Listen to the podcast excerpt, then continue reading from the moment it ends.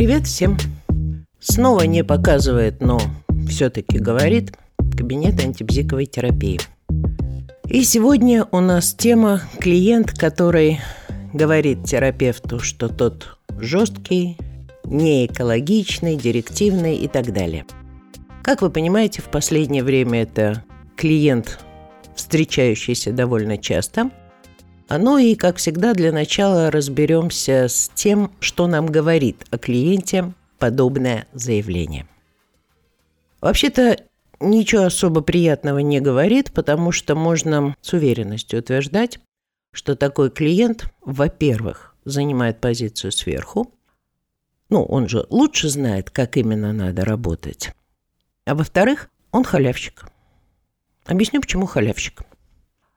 Представим себе тренера, мягкого, экологичного и недирективного, который разрешает спортсмену делать некое упражнение неправильно, если спортсмену неудобно делать его правильно.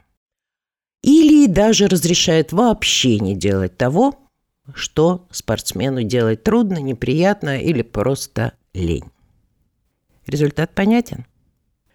То же самое получится, если мы представим себе врача-диетолога, который, чтобы не быть жестким, директивным и неэкологичным, с приятной улыбкой разрешает своему пациенту трескать за обе щеки шоколадные тортики и картошку фри.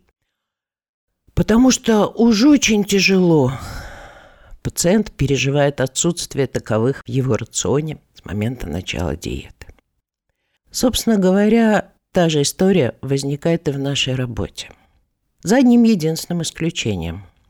Не будем забывать о том, что терапевт действительно может быть слишком жестким. Или хотя бы вести себя так, что складываться будет именно такое впечатление. Я сейчас говорю о куда более простых вещах, чем обычно имеют в виду клиенты. Первое. Когда терапевт все время говорит утвердительными предложениями, никогда не оговаривается, что это его личное мнение, что ему так кажется, что у него, конечно, есть обоснования, но эти обоснования абсолютно не обязательны для клиента – и так далее и тому подобное. Удобная альтернатива этому – вопросы. И если терапевт использует в основном вопросительные интервенции, то тогда клиент, говорящий, что терапевт жесткий, неэкологичный и так далее, совершенно точно и халявщик, и занимает позицию сверху. Потому что вопросы директивными быть по определению не могут. Они ничего не утверждают. Есть еще парочка способов показаться клиенту жестким и директивным. Ну, например, если в онлайне устанавливать телефон или планшет или компьютер, с которого вы работаете, существенно ниже ваших глаз. То есть в этой ситуации терапевт действительно будет смотреть на клиента сверху вниз. Когда терапевт в офлайне достаточно выраженно подается вперед к клиенту, то есть как бы наезжает, но на самом деле получается, что именно он уменьшает дистанцию, именно он при этом демонстрирует свою большую, чем у клиента, заинтересованность в каком-то конкретном результате. Вот всего этого я бы, конечно, предпочла избегать.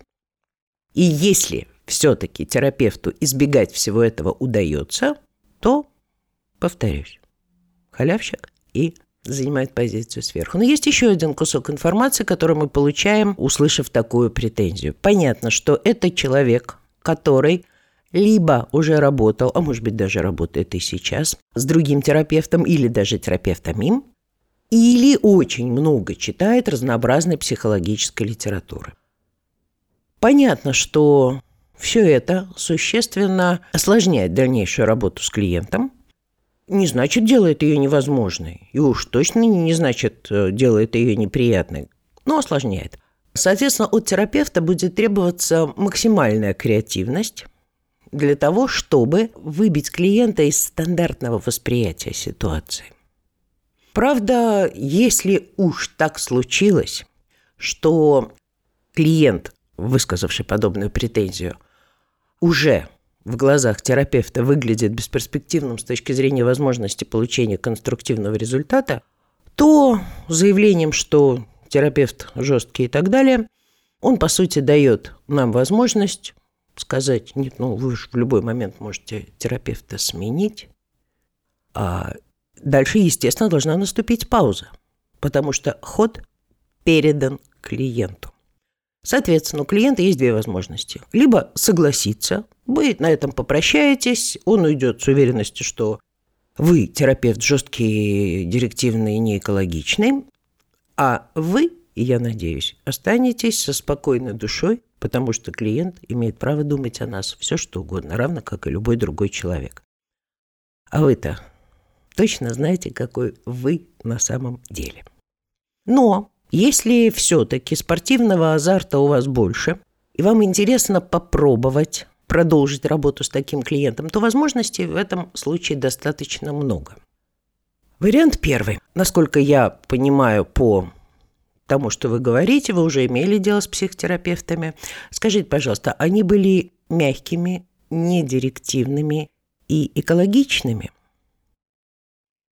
Либо в этом случае клиент скажет, что нет, он не имел дела с психотерапевтами, и тогда, скорее всего, читал психологическую литературу, это отдельная история. Но если он подтверждает такую гипотезу, естественно, очень уместно задать простой вопрос. А что же вы тогда от таких мягких, недирективных и экологичных ушли к другому терапевту?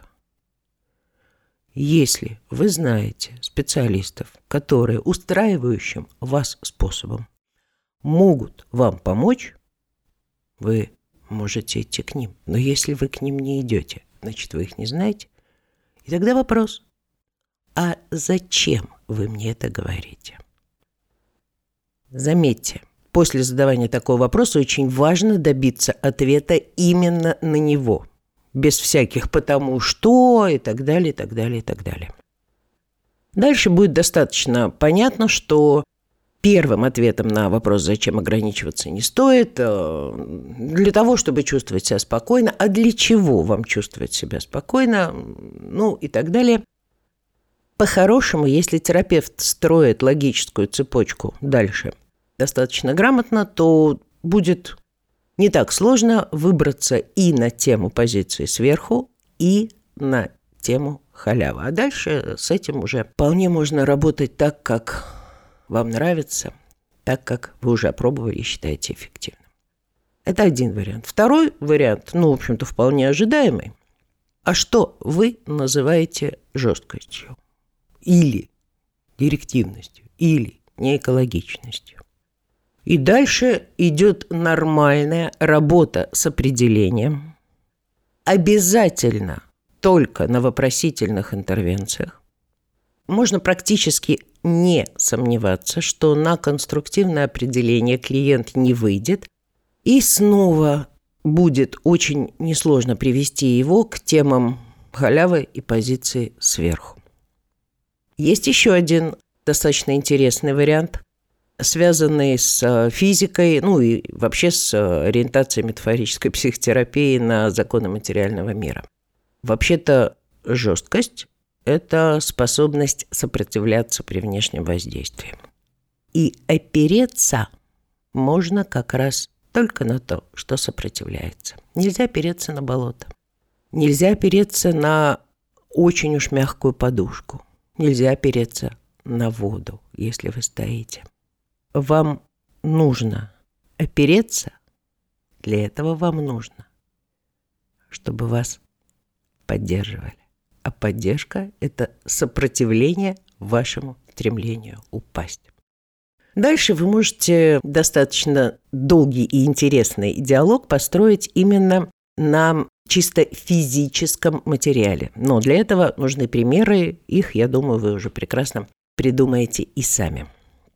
В сущности, очень уместно будет и интервенция, которая не специфично вот для такой претензии клиента, просто здесь она тоже а, очень хорошо работает. Обычно такую интервенцию я использую, когда человек говорит о том, что его кто-то обижает, что чьи-то слова его задевают, и тот, кто эти слова произносит, большой паршивец. В этом случае интервенция весьма проста. Представим себе, что у меня на руке нет ни одной царапины, ни одного пореза, ни одной ранки. И мне на руку насыплют соль. Как вы думаете, мне будет больно? Угу. А в каком случае мне будет больно?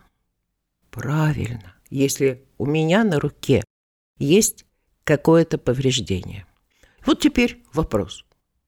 Я же знаю, что у меня рука повреждена. Так чего я тогда вышла, не залепив ранку пластырем, не надев что-то с длинным рукавом, из чего я вообще позволила кому-то сыпать на мое поврежденное место соль. Кстати, сама эта соль вообще ни в чем не виновата. Она и в том, и в другом случае одна и та же. Болит моя ранка, а не соль причиняет мне боль.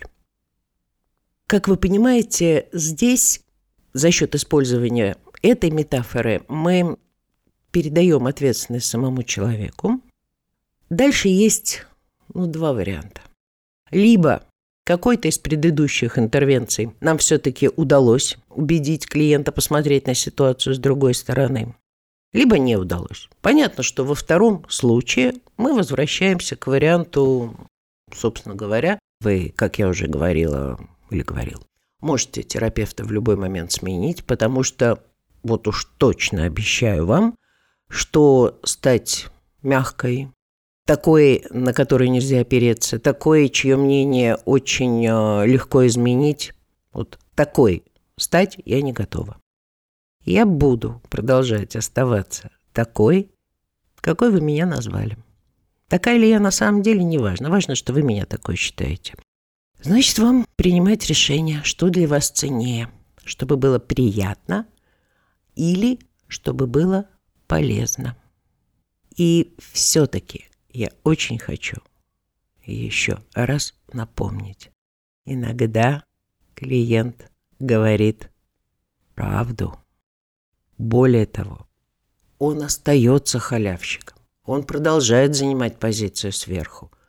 Но он все равно прав. Терапевт слишком давит. Терапевт слишком жесток. Он не просто сопротивляется попыткам его изменить, он пытается изменить клиента. Причем именно изменить клиента, не переубедить, не показать ему другую точку зрения, не обосновать свою, а изменить. А это уже точно за пределами наших профессиональных прав. Поэтому будьте внимательны к тому, что происходит у вас внутри. Вы злитесь, вас что-то задевает, вас раздражает клиент, и поэтому вы жесткие, директивные и так далее. Или вы честно делаете свою работу, но это оказывается не настолько приятно как хотелось бы клиенту. Возможно. Выбор за ним. Как говорил мой учитель, точнее говорила, психотерапия все-таки чем-то отличается от борделя. У нас нет задачи сделать клиенту приятно. Ну а остальное, я думаю, вы прекрасно додумаете и сами. До встречи!